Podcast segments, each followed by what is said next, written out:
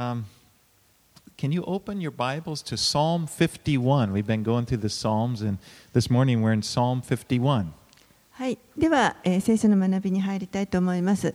今朝は、詩編の51編からになります。Now, Psalm 51 is a psalm of repentance.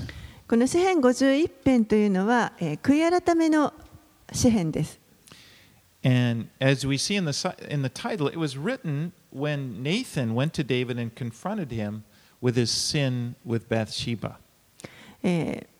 タイトルのところにも背景が書かれていますけれども、これは預言者ナタンという人が、ダビデのもとに行って、ダビデがこのバテシバと犯した罪について、追及した時に書かれたものです。And you know the story there. David committed adultery with her, and then later he ends up murdering her husband and trying to cover it up.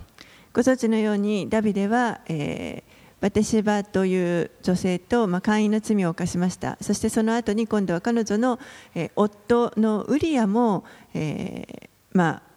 間接的に殺すという、その罪をごまかすために殺すということをダビデが行いました。And for a year, David just went on as if nothing was wrong.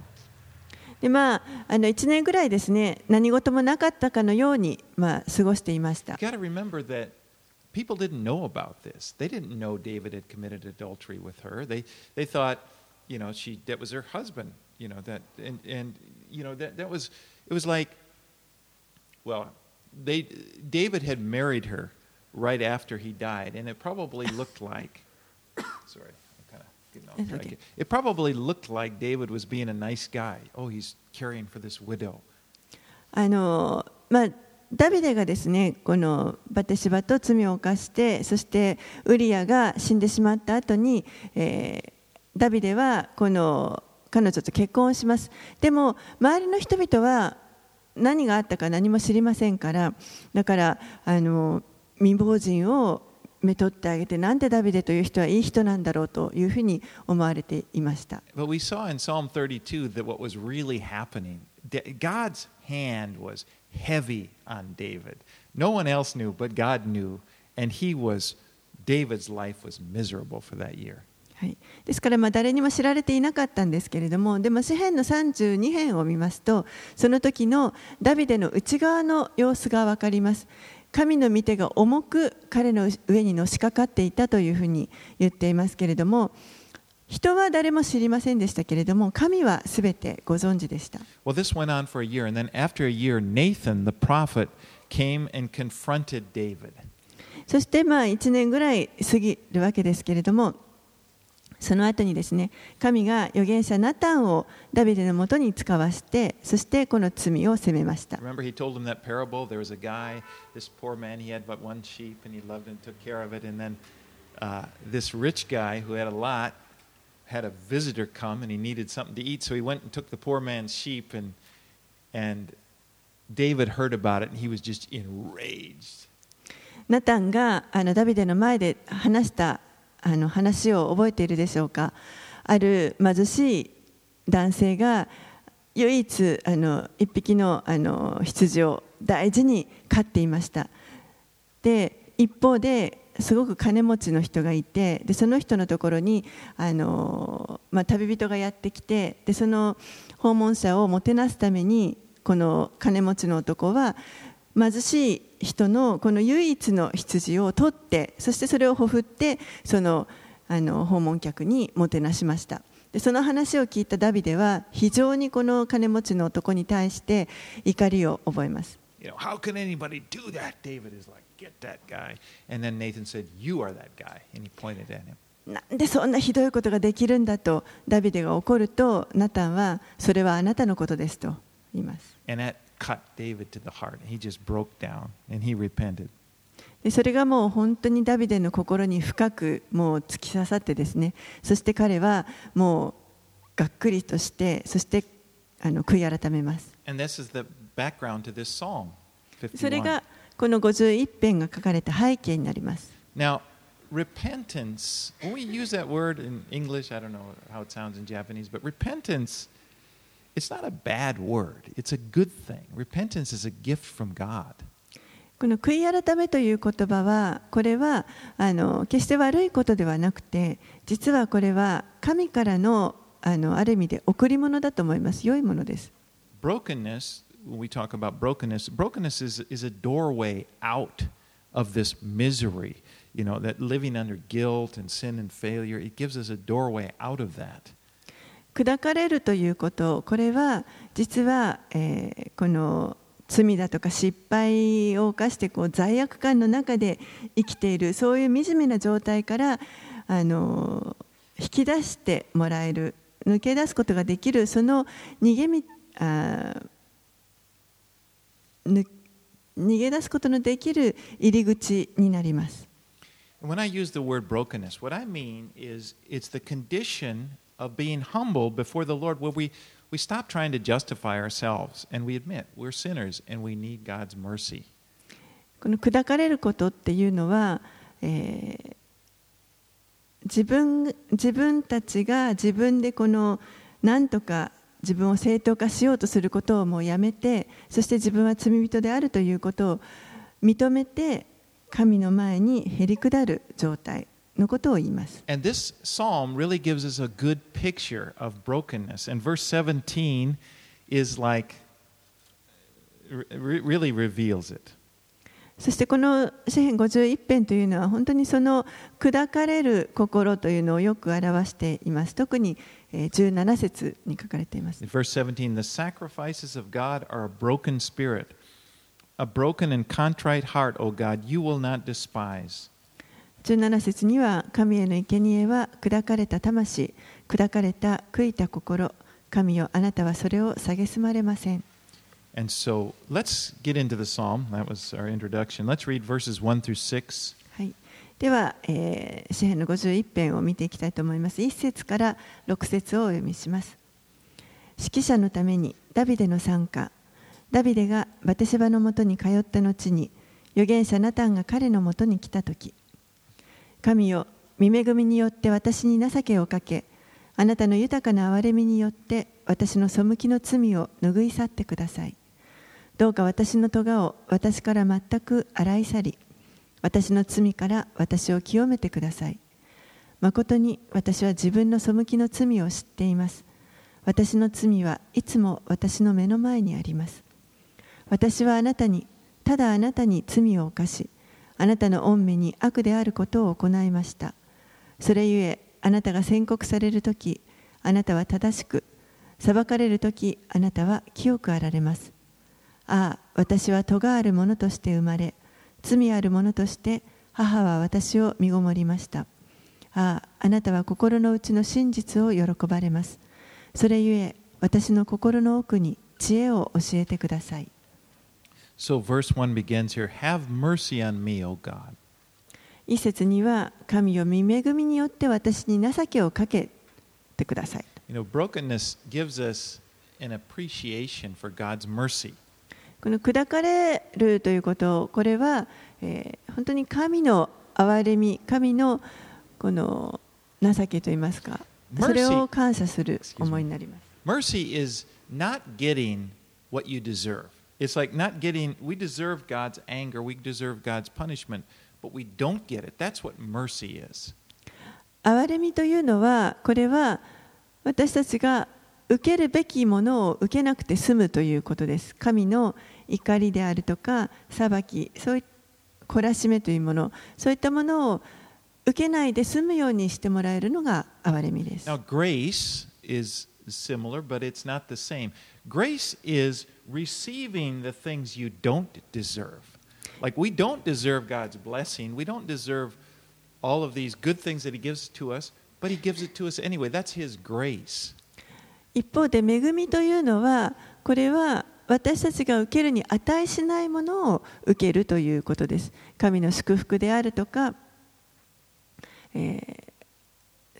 そういったその良いもの、与えられる良いものすべては、これは本来私たちは受けるに値しない、ふさわしくないものであるにもかかわらず、いずれにしても神が与えてくださる、それを恵みという。So in Jesus we find both. We find mercy and grace.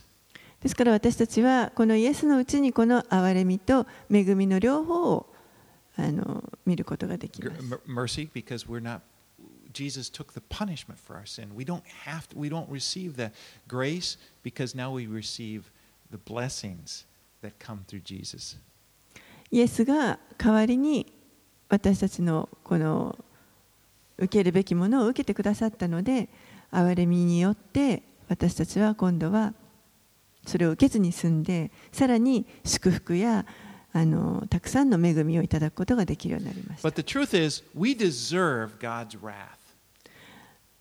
真理としては、私たちは本来神の裁きを受けるにふさわしいものであるということです。But God has been merciful to us.でも神は私たちに本当に憐れみ深くあられます。You know, there's a subtle deception, I think, that comes over Christians as we kind of go along in our walk.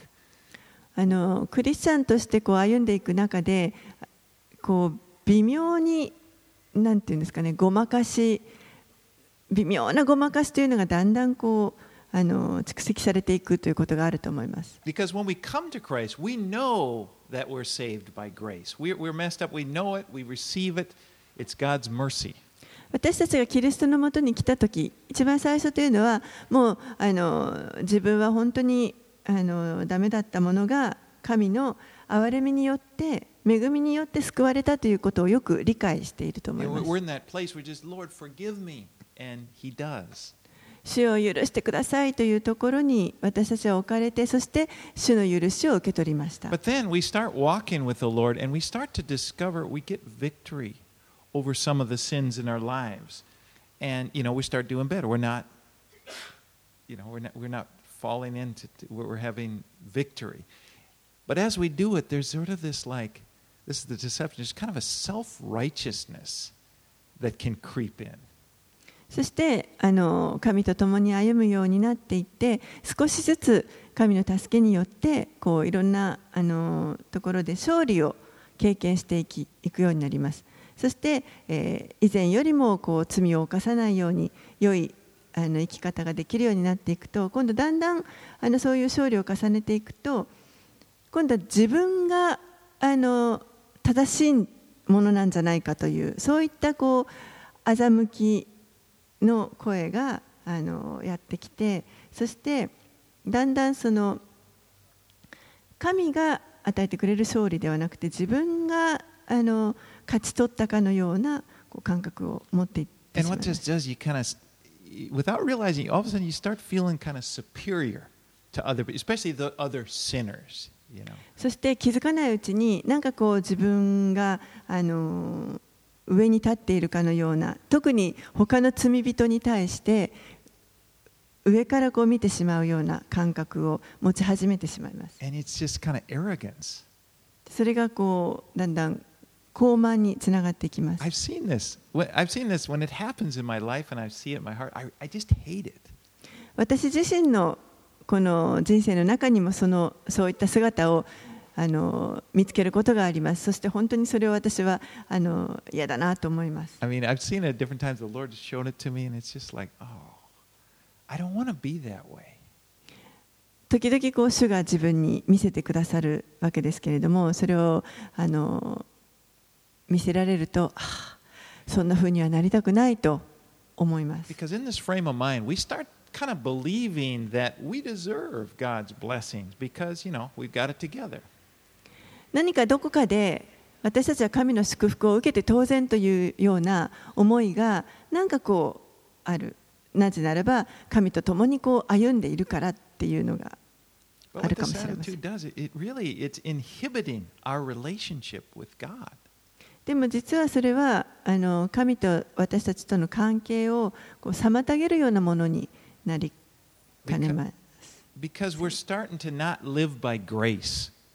なぜならば、この恵みによって歩むということができなくなってしまうからです。And we can be becoming really fleshly, but it's a self-righteous kind of fleshliness. そして肉的に、どんどん肉的になってしまって、なんかこう自己義認をしてしまうというか、自分が正しいというふうに思って、こう肉的にだんだんなっていってしまうからです。And oftentimes it's interrupted by some sort of failure, where we're forced to admit, I'm a sinner.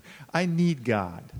そしてそういうことがしばしばですね、また何か失敗をすることによってそういう思いが中断されて、もう一度自分は罪人である、神の助けが必要だというところにこう戻されます。Now it may not be a big failure, like maybe it may not be like David, it may not be murdering somebody. It may be just something, kind of breaks down, or maybe some harshness comes out, and we're forced to look at it and look at our hearts and say, "Oh, that doesn't look good."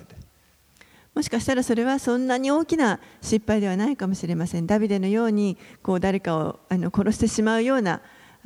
そこまでの大きな罪ではないかもしれませんけれども、本当に何かこうちょっとこう憎しみみたいなものが出てきたり、厳しい態度がこう自分の内から出てきたりとか、でもそういったものを見たときに、本当に自分にはこんな部分があったと、神の憐れみが必要だと気づかされる。And then we're ready to say, "Oh Lord," we come to him and we realize, I need your forgiveness, I need your mercy, I need your grace, and the Lord just pours it out.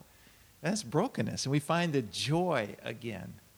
でもそこでまた再び、主よあなたのこの憐れみが必要です、あなたの許しが必要です、助けが必要ですというところで、本当にこう心が砕かれていくときに、そこでまた主が惜しみなく注いでくださって、それを喜ぶことができます。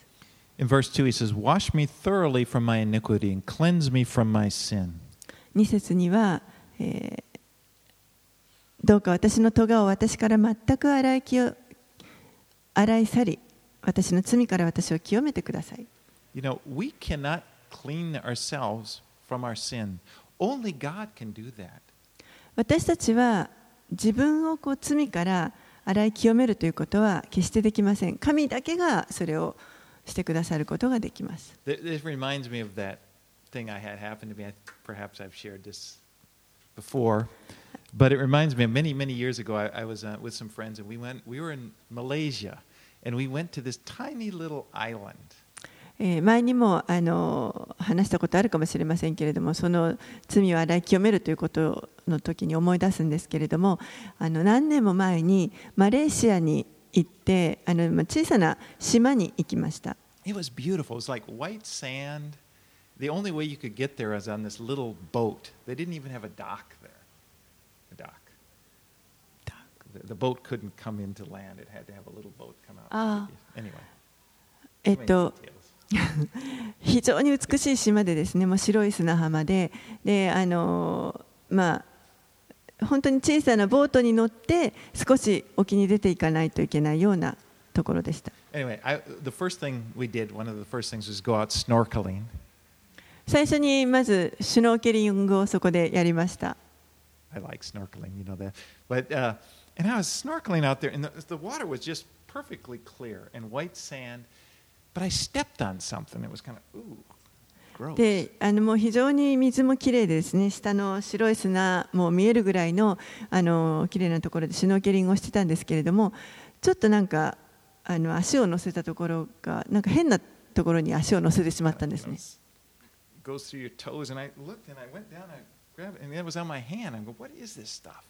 で足になんかついたみたい でそれをこう手で取ってみたら、なんかまた手にもこうそれがついてしまって、これなんだろう、黒いでタールがこうついてたんですね。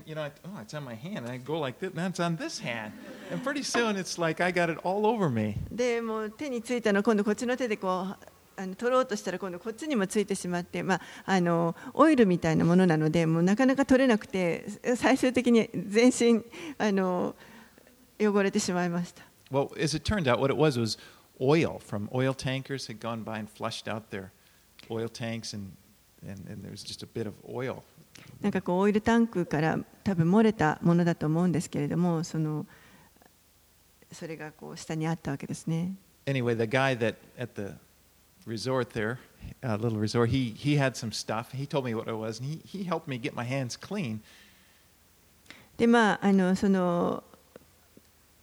ビーチのところで誰かがですね、そのタールを取るための何か特別なものを持っていて、それで私の手をきれいにしてくれました。I remember that story because that's like sin.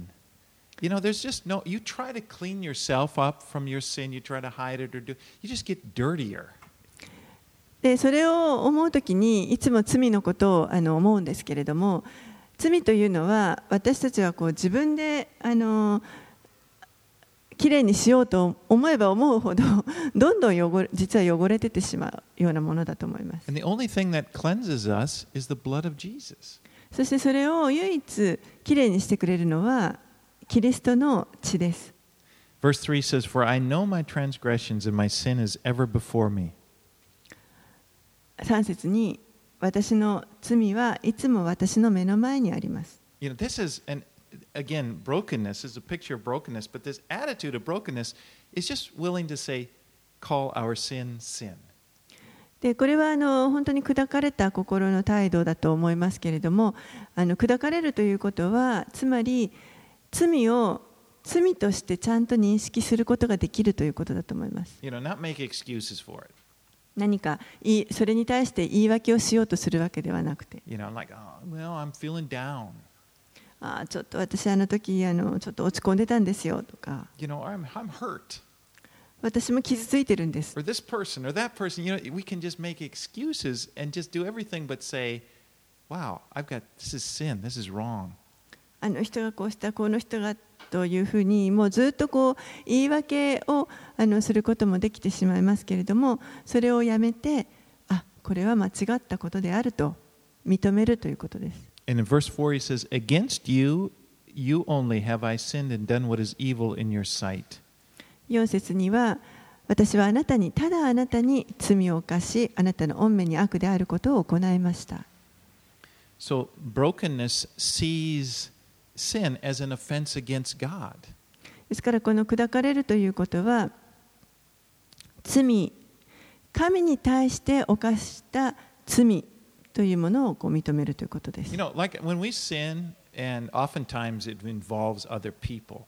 So a lot of times if we're sinning, there'll be a broken relationship. 罪というのはよくこう人との関係の中で犯してしまうものなので、それによって罪によって、人間関係が壊れてしまうということはよくあると思います。Or some other way, but we can become aware of, wow, you know, I messed things up, or I look at, you know, this person won't speak to me anymore, or this, you know, and there's a lot of, and it can be really, really painful, the consequences of our sin.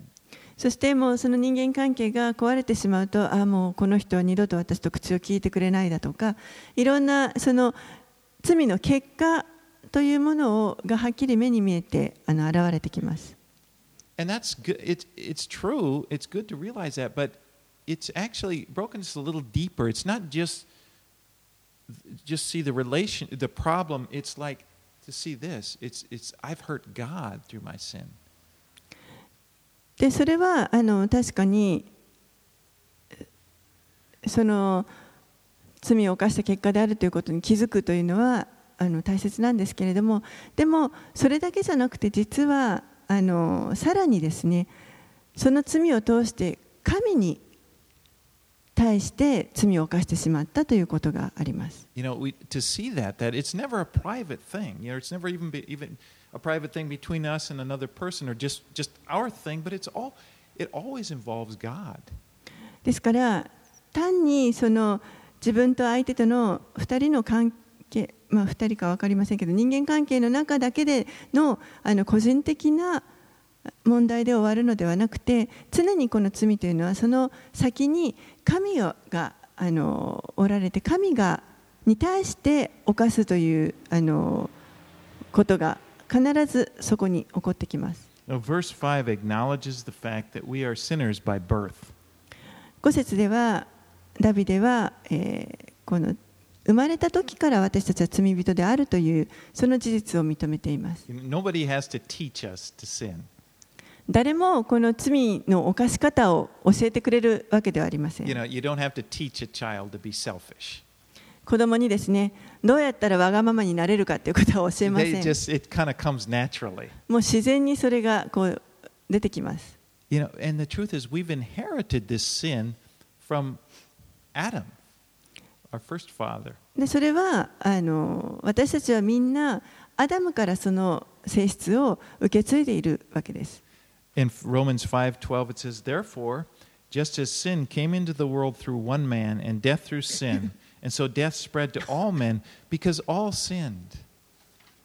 ローマ人への手紙の5章の12節には、そういうわけでちょうど一人の人によって罪が世に入り、罪によって死が入り、こうして死が全人類に広がったのと同様に、それというのも全人類が罪を犯したからです。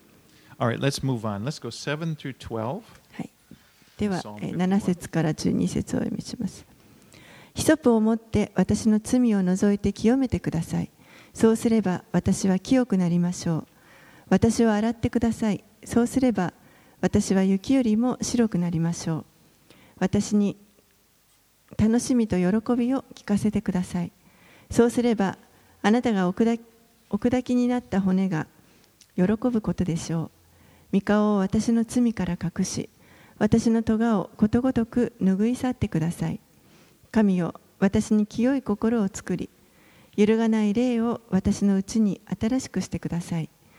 私をあなたの御前から投げ捨てず、あなたの聖霊を私から取り去らないでください。あなたの救いの喜びを私に返し、喜んで使える霊が私を支えますように。Hyssop was a plant, well, it's still, you find it growing over there, and it had these kind of leaves that sort of like bushy. It was what they used to dip and sprinkle things.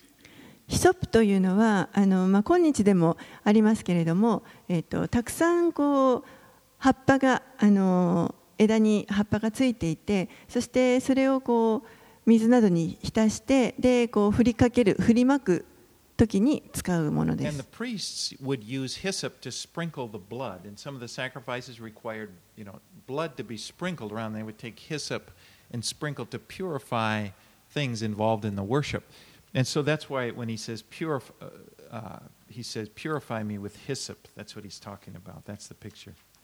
て、祭司たちがですね、この生贄を捧げるときに清めの儀式のときに生贄を捧げます。でそのときに降った動物の血をこのヒソプに浸して、そしてそれを振りまくということを行いますけれども、それによってその清めを行うわけですね。ですからこの7節のところにヒソプを持って私の罪を除いて清めてくださいというのはそういう意味があります。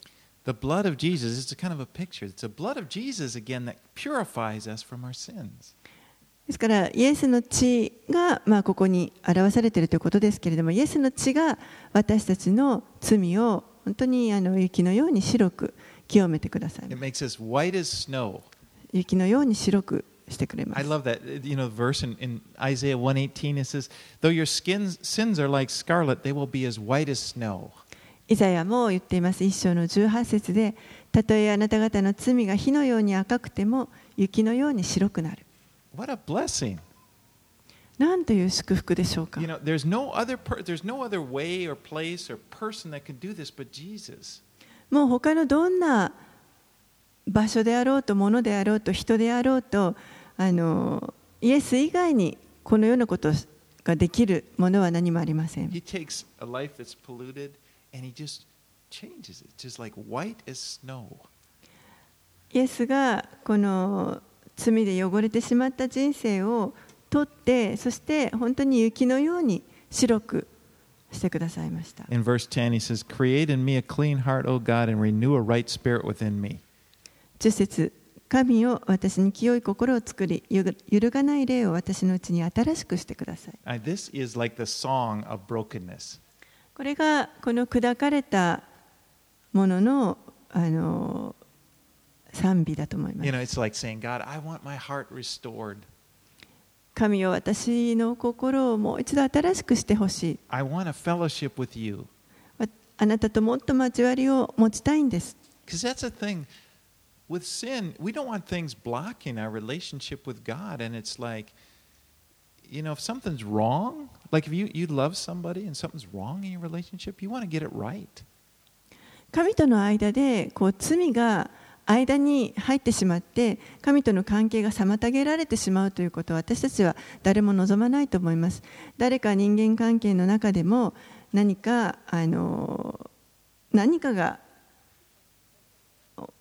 おかしいことが間に入ってしまって、そしてその愛の関係が築けなくなったら、やっぱりその障害となるものを取り除きたいと思うと思います。Like he said in verse 12, restore to me the joy of your salvation. It's like in a relationship. I want things to be good. I want joy. You know. 12節には、あなたの救いの喜びを私に返してくださいと、私はもっと喜びたいんですと言っています。And this is the attitude of brokenness that God wants from us.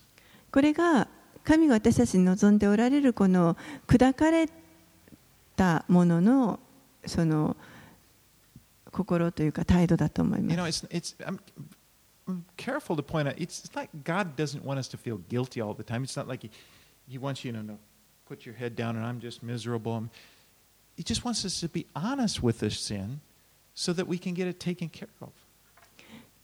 単にですね、この罪から本当にただそれを反省してもう落ち込んでと頭を垂れて落ち込んでるだけの状態を神は望んでいるわけではなくて、そこから本当にもう一度悔い改めて、そして、許していただいて本当に神からの喜びを得てほしいと願っておられます。Yeah, it's like because again, sometimes like sin, people are aware of their sin, but a lot of times it just hurts your pride.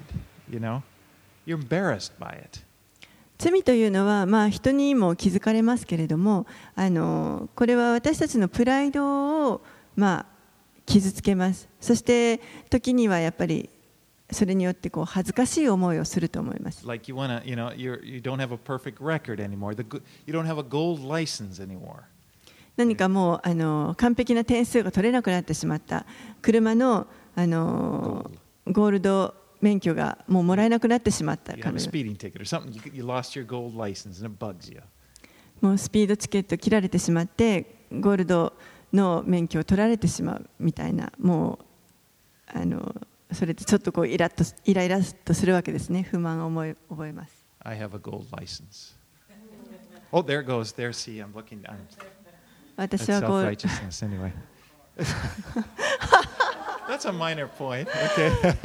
はゴールドの免許証持ってますって言ってたんですけど、車持ってないじゃないかと言われました。But see, my point is his brokenness goes beyond that. Not just like I'm embarrassed over my sin. I want to get it taken care of so that I don't, no longer embarrassed.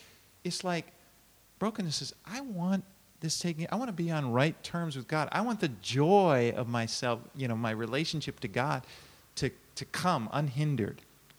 この砕かれる心というのは、単になんか罪を犯しても罰が悪いとか恥ずかしいとかっていうそこにとどまるだけではなくて、そのさらに先もっと深く罪を罪と認めて、そしてそこからもう一度神のもとに立ち返って許しを得て、本当に神をもっと喜びたいという、そこにこうそこまで行くのがこの砕かれるということです。All right. Let's move on. 13 through 19. はい、13節から19節をお読みします。私は背く者たちにあなたの道を教えましょう。そうすれば罪人はあなたのもとに帰りましょう。神よ、私の救いの神よ、血の罪から私を救い出してください。そうすれば私の舌はあなたの義を高らかに歌うでしょう。主よ、私の唇を開いてください。そうすれば私の口はあなたの誉れを告げるでしょう。たとえ私が捧げても、まことにあなたは生贄を喜ばれません。全焼の生贄を望まれません。神への生贄は砕かれた魂、砕かれた悔いた心、神よ、あなたはそれを蔑まれません。どうかご恩寵によりシオンに慈しみを施し、エルサレムの城壁を築いてください。その時あなたは全焼の生贄と全焼の捧げ物との義の生贄を喜ばれるでしょう。その時彼らはオスの子牛をあなたの祭壇に捧げましょう。In verse 13 he says, "Then I will teach transgressors your ways, and sinners will return to you." 13節には、私は背く者たちにあなたの道を教えましょう。そうすれば罪人はあなたのもとに帰りましょう。You know, it's like brokenness gives us a concern. One of the products of brokenness is a concern for people that are lost. この砕かれるとですね、他の人のこと、他の失われた魂のことにも思いがいきます。You know, it's like you want others to find forgiveness in Christ.他の人たちにもこう神を見出して、そして神から許し、彼らの罪の許しを受け取ってほしいと、そういう願いが出てきます。 and just the lack of brokenness again, it just has the opposite effect. It leads to smugness, you know, kind of looking down at people.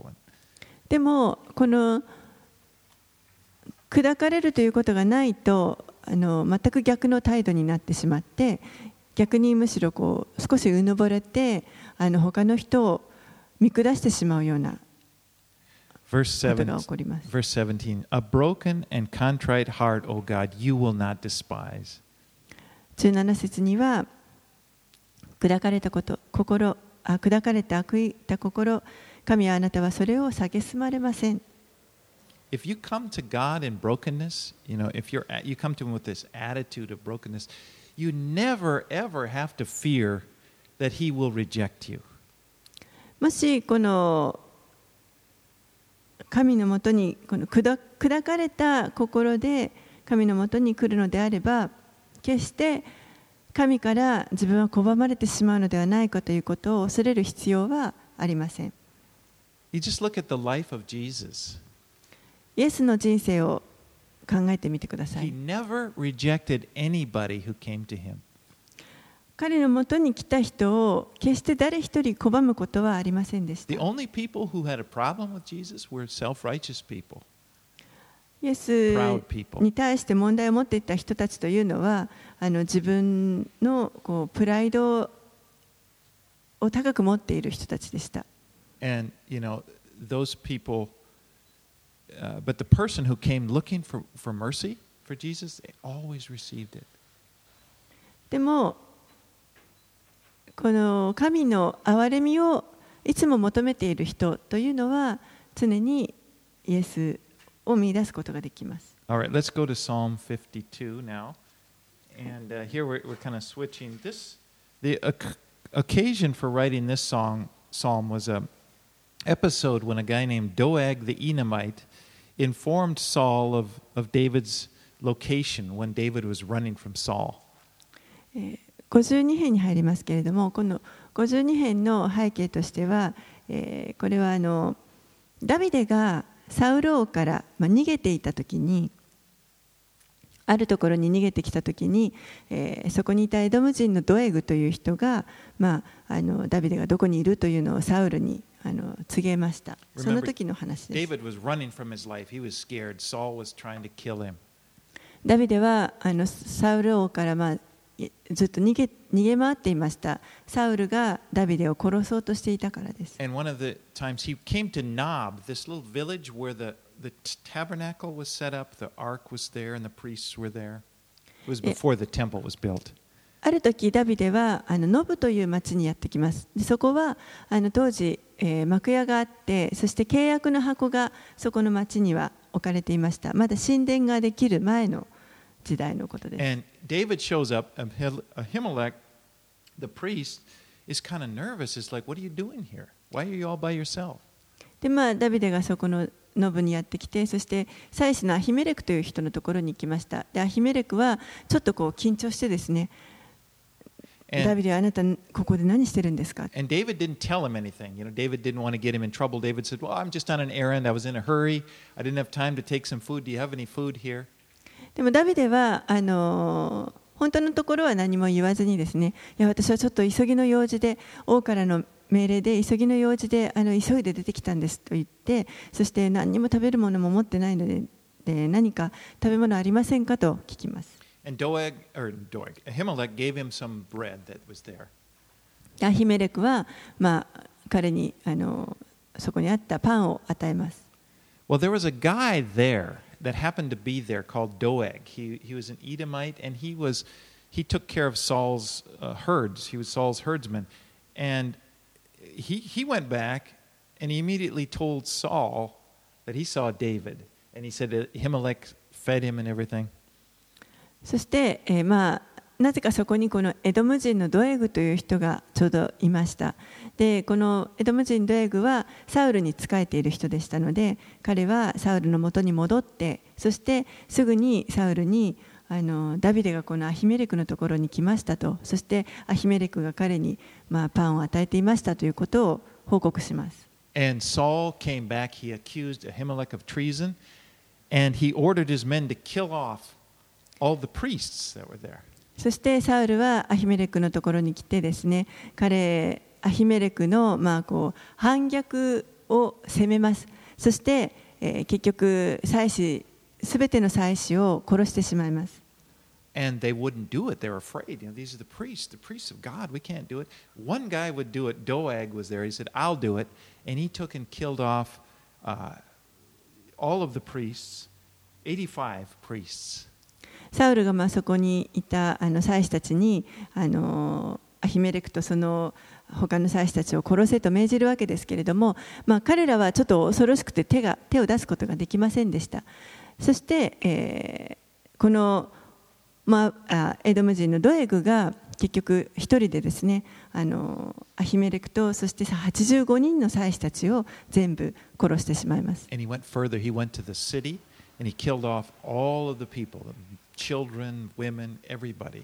そしてさらにですね、彼はこのノブの町に行って、そして女性たちや子供たちはもう町中すべての人たちを殺してしまいます。So that's the background of this psalm. それがこの52編の背景です。Let's read the whole thing. はい。では9節までお読みします。指揮者のためにダビデのマスキール。エドム人ドエグがサウルのもとに来て彼に告げてダビデがアヒメレクの家に来たと言ったときになぜお前は悪を誇るのか勇士よ神の恵みはいつもあるのだ欺く者よお前の舌は破滅を図っているさながら鋭い刃物のようだお前は善よりも悪を義を語るよりも偽りを愛しているセラ欺きの舌よお前はあらゆるごまかしの言葉を愛している。それゆえ神はお前を全く打ち砕き、打ち倒し、お前を幕屋から引き抜かれる。こうして生ける者の地からお前を根こぎにされる。セラ。正しい者らは見て恐れ彼を笑う。見よ彼こそは神を力とせず、己の豊かな富に頼り、己の悪に強がる。しかしこの私は神の家にある生い茂るオリーブの木のようだ。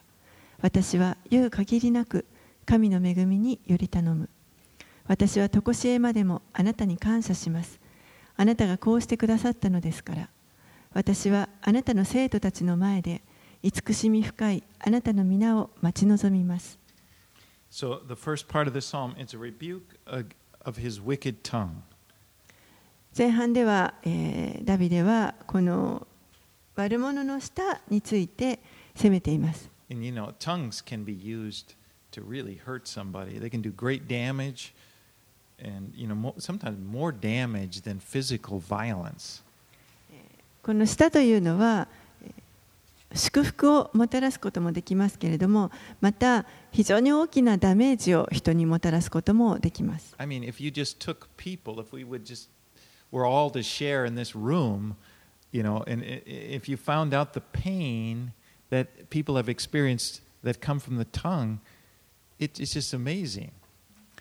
この中でも皆さんの中で話し合ってみると、おそらくですね、過去に人の言葉で舌によって受けた傷つけられたことがあるという経験を持っておられる方たくさんあると思います。Probably be more than the physical pain we've experienced。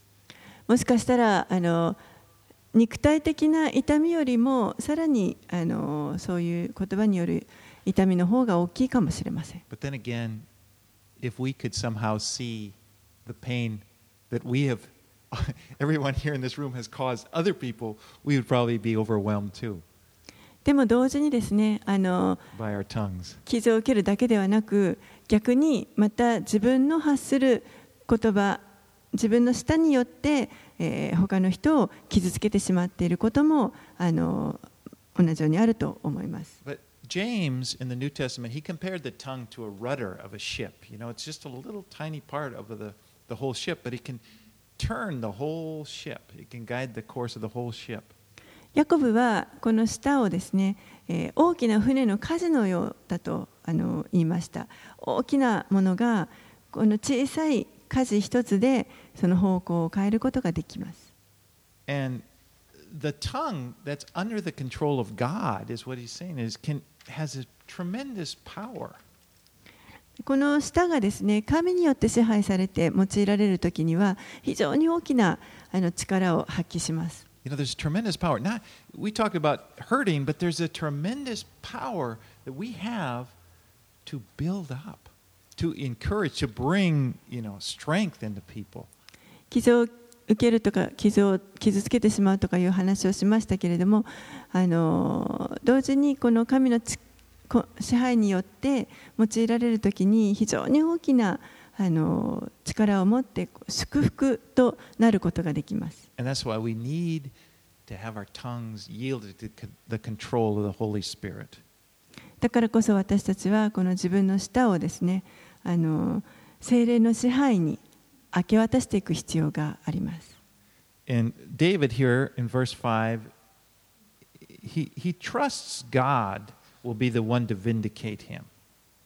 5節のところで、ダビデは神が自分を、正しく守ってくださる方であるということを信頼しているというのがわかります。You know, that's one of the great blessings of committing your life to God is that when you put your life in God's hands, then it's His responsibility to take care of you. 神にこの自分の、人生をこう明け渡して信頼を置くときに、神が私たちのことを守ってくださる、その責任者となられます。In Isaiah 54:17, this is a great verse. イザヤ書の54章の17節。It's talking about the tongues and so forth being hurt by them. It says, "No weapon that is fashioned against you shall succeed, and you shall refute every tongue that rises against you in judgment. This is the heritage of the servants of the Lord, and their vindication from me declares the Lord." イザヤ書54章の17節。あなたを責めるために作られる武器はどれも役に立たなくなる。また裁きの時、あなたを責め立てるどんな舌でも、あなたはそれを罪に定める。これが主のしもべたちの受け継ぐ分、私から受ける彼らの義である、主の御告げ。All right, back here to verse 8, it says, But I am like a green olive tree in the house of the Lord. I trust in the steadfast love of God forever and ever.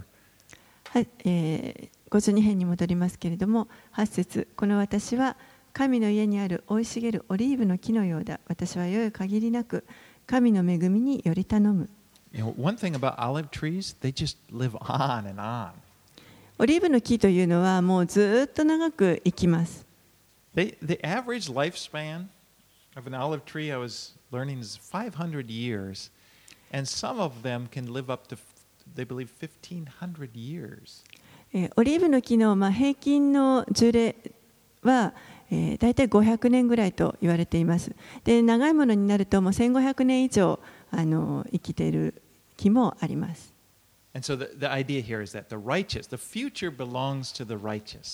ですからここではこの正しいものに将来は属しているんだということです。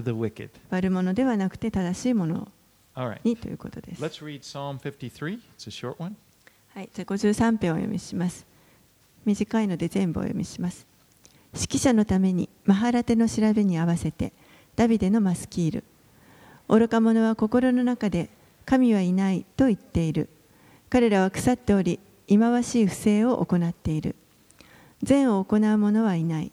神は天から人の子らを見下ろして、神を尋ね求める。悟りのある者がいるかどうかをご覧になった。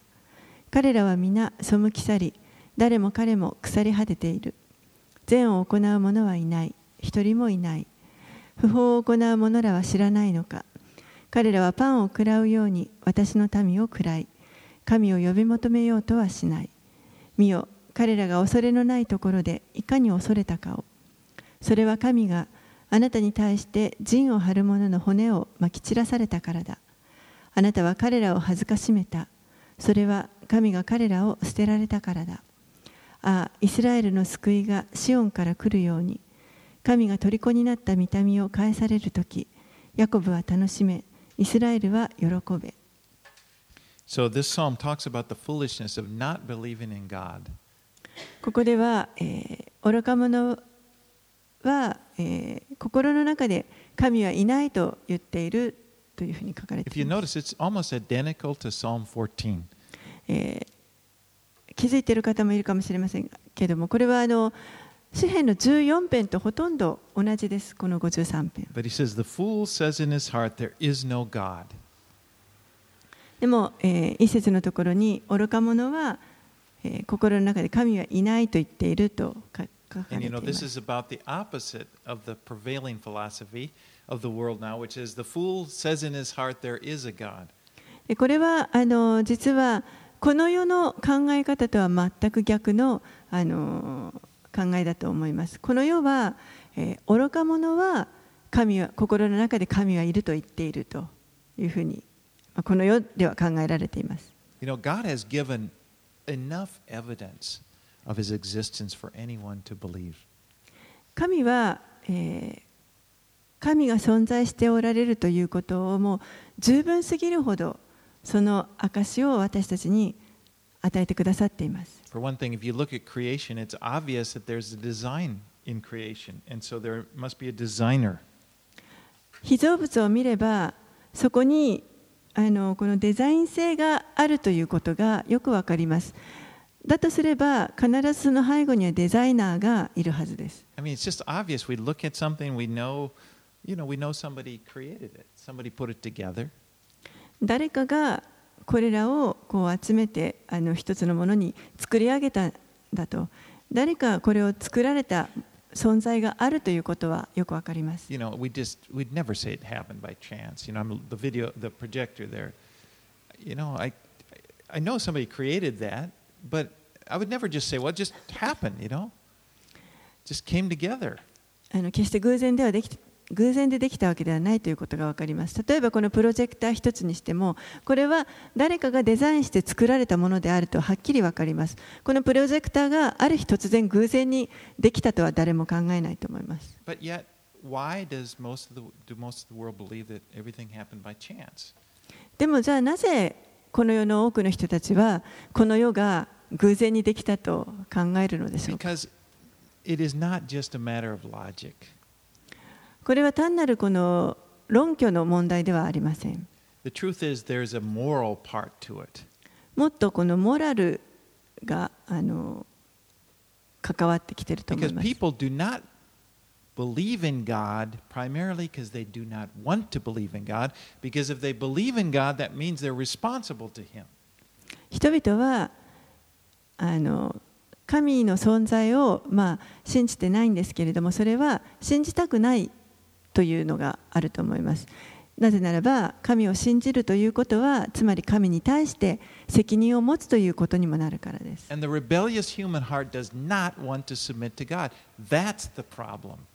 して人間はもともと神に反逆した心を持っていますから、そういう反逆した人が神にこの自分を捧げる。明け渡すということはなかなかできません。Paul summed it up in Romans 1:20 and 21.パウロがそれをまとめています。ローマの1章の20節21節。For his invisible attributes, namely his eternal power and divine nature, have been clearly perceived ever since the creation of the world and the things that have been made. So they are without excuse. People are without excuse. For although they knew God, They did not honor him as God or give thanks to him, but they became futile in their thinking, and their foolish hearts were darkened. ローマ人への手紙の1章の20節21節。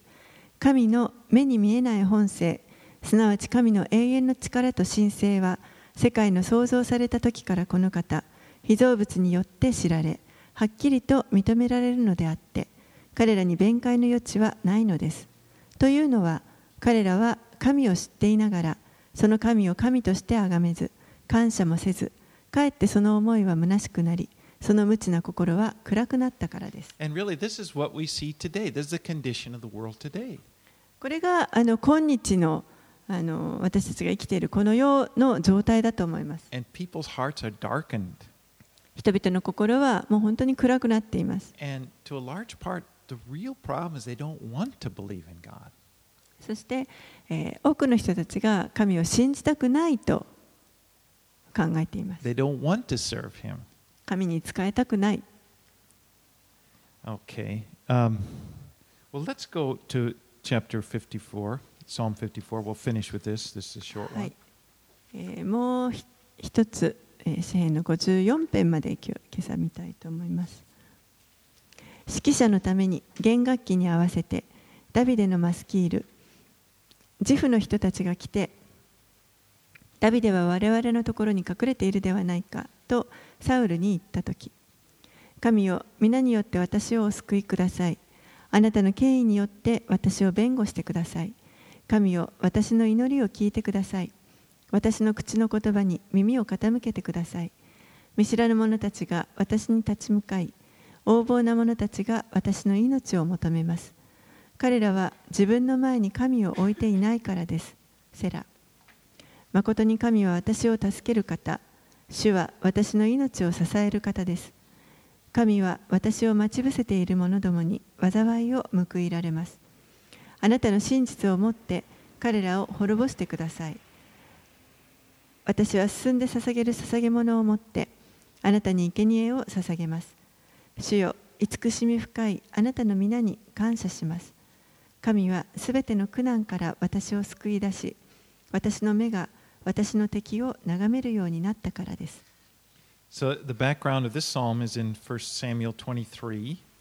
この詩編の背景は、第一サムエル記の23章に書かれています。It's kind of interesting if you get the background, because then you realize when it was written or what's the background. But it was when the Philistines had attacked the city of Keilah,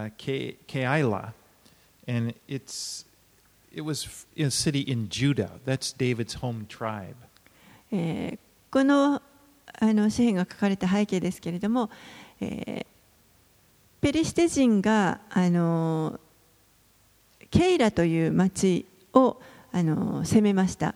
で、このケイラというのは、ユダの南ユダにある町で、ダビデのホームタウンでもありました。And this is when David was running from Saul.で、この時やっぱりダビデはサウルから逃げてる時です。で、忠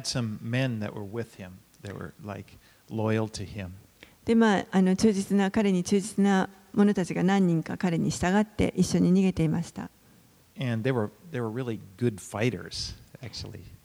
で、本当に勇敢な兵士たちでした。But David inquired of the Lord when Keilah was attacked by the Philistines and the Lord told him, go and attack the Philistines and save Keilah. ペリシテ人がケイラを襲ったということを聞いたときに、ダビデは主に伺いを立てて、登っていって彼らを撃つべきでしょうかと主に聞きます。And they did that, and they saved him. そして主が行ってケイラを救えと言われましたので、ダビデとそのしもべたちは行って、そしてその町を救いました。And Saul heard about it. Okay, remember, he's looking for David. He heard that David had just been to Keilah, so he sent men to go and capture David. で、サウルはですね、このダビデを追いかけて探していましたので、ダビデがケイラにいるということを聞いて、彼を捕らえるために人を使わします。Remember, we talked about Nob before when Doeg slaughtered all the priests. One of them escaped Okay, Ahimelech's son, Abiathar, he escaped, and now he was down in Keilah.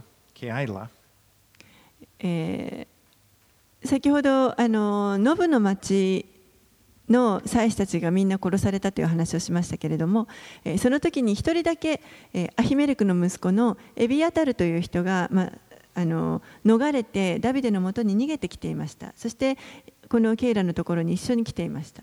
And now Saul hears about David. David saved this town, and then David inquires of the Lord through Abiathar. I don't know how he was able to prophesy or speak for the Lord.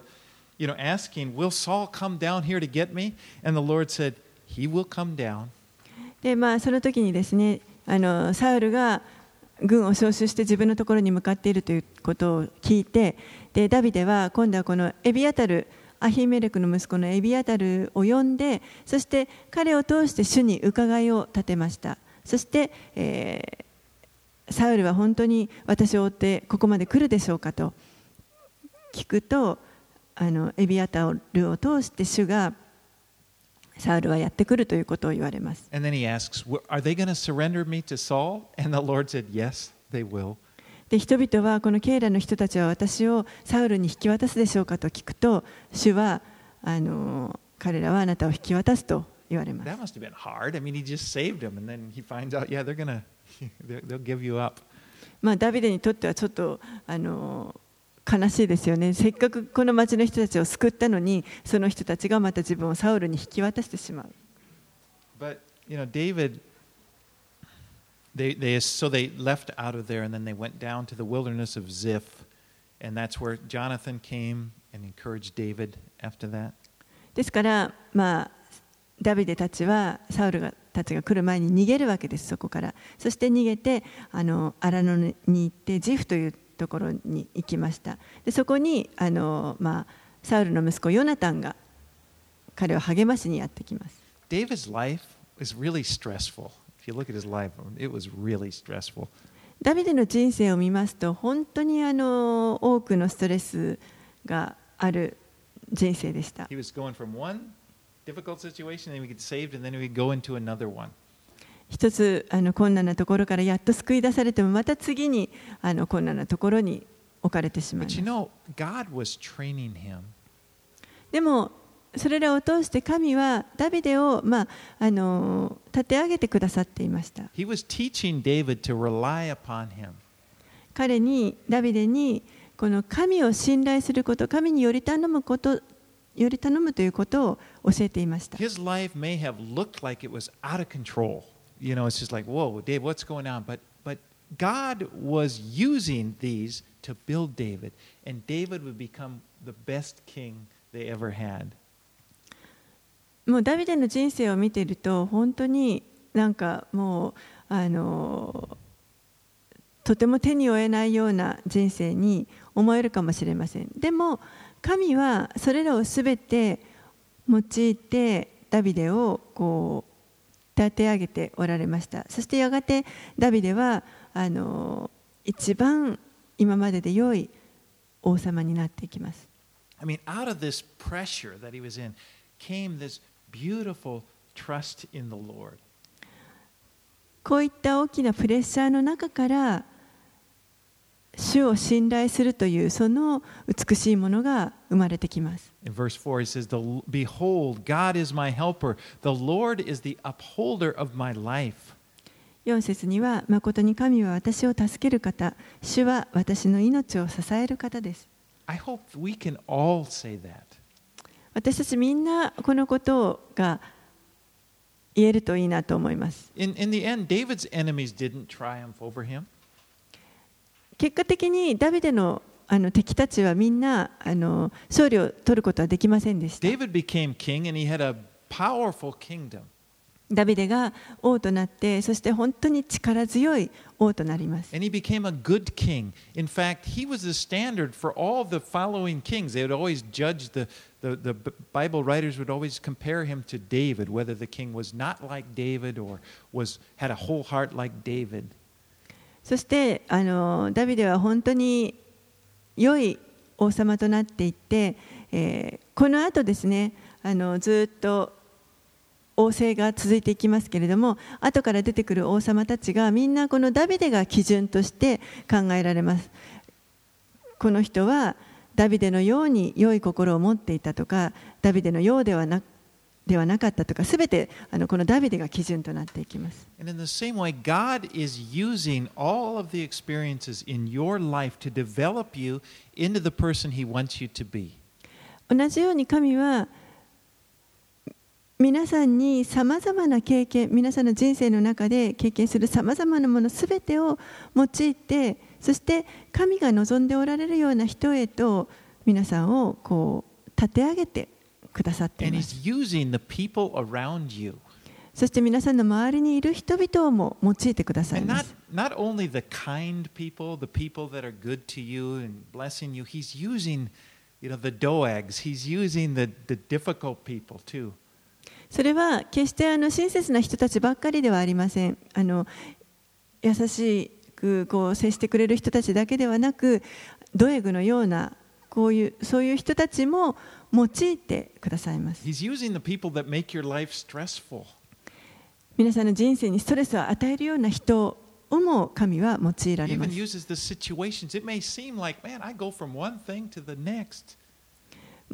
さまざまな状況を用いられます。もう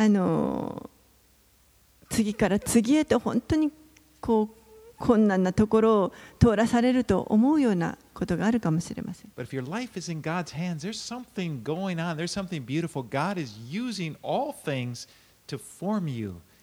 も神は何をしておられるかご存知です。そして神はその皆さんの人生に置かれるすべてのものを用いて、そして神が望んでおられるようなものへと皆さんを作り変えてくださっています。私たちにはこのようにダビデという模範が与えられています。神はダビデに対して本当に真実であり続けられたように、私たちにも同じように真実であってくださいます。神はあなたを愛しておられます。ダビデを愛しておられたように、同じように皆さんのことを愛しておられます。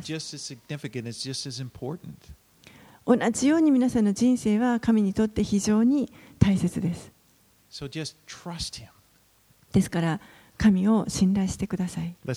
お祈りします。Lord, we thank you for these psalms, these examples you've given us of a godly man who trusted in you.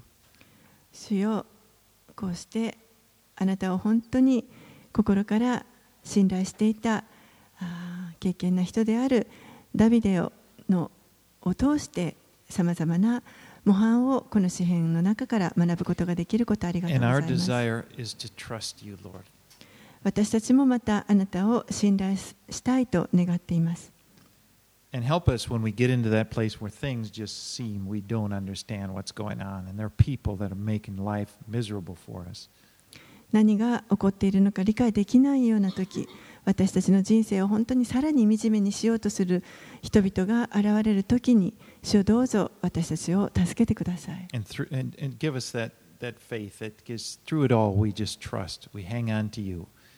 どうかあなたを信頼し、あなたにとどまり続けるその信仰で私たちを支えてください。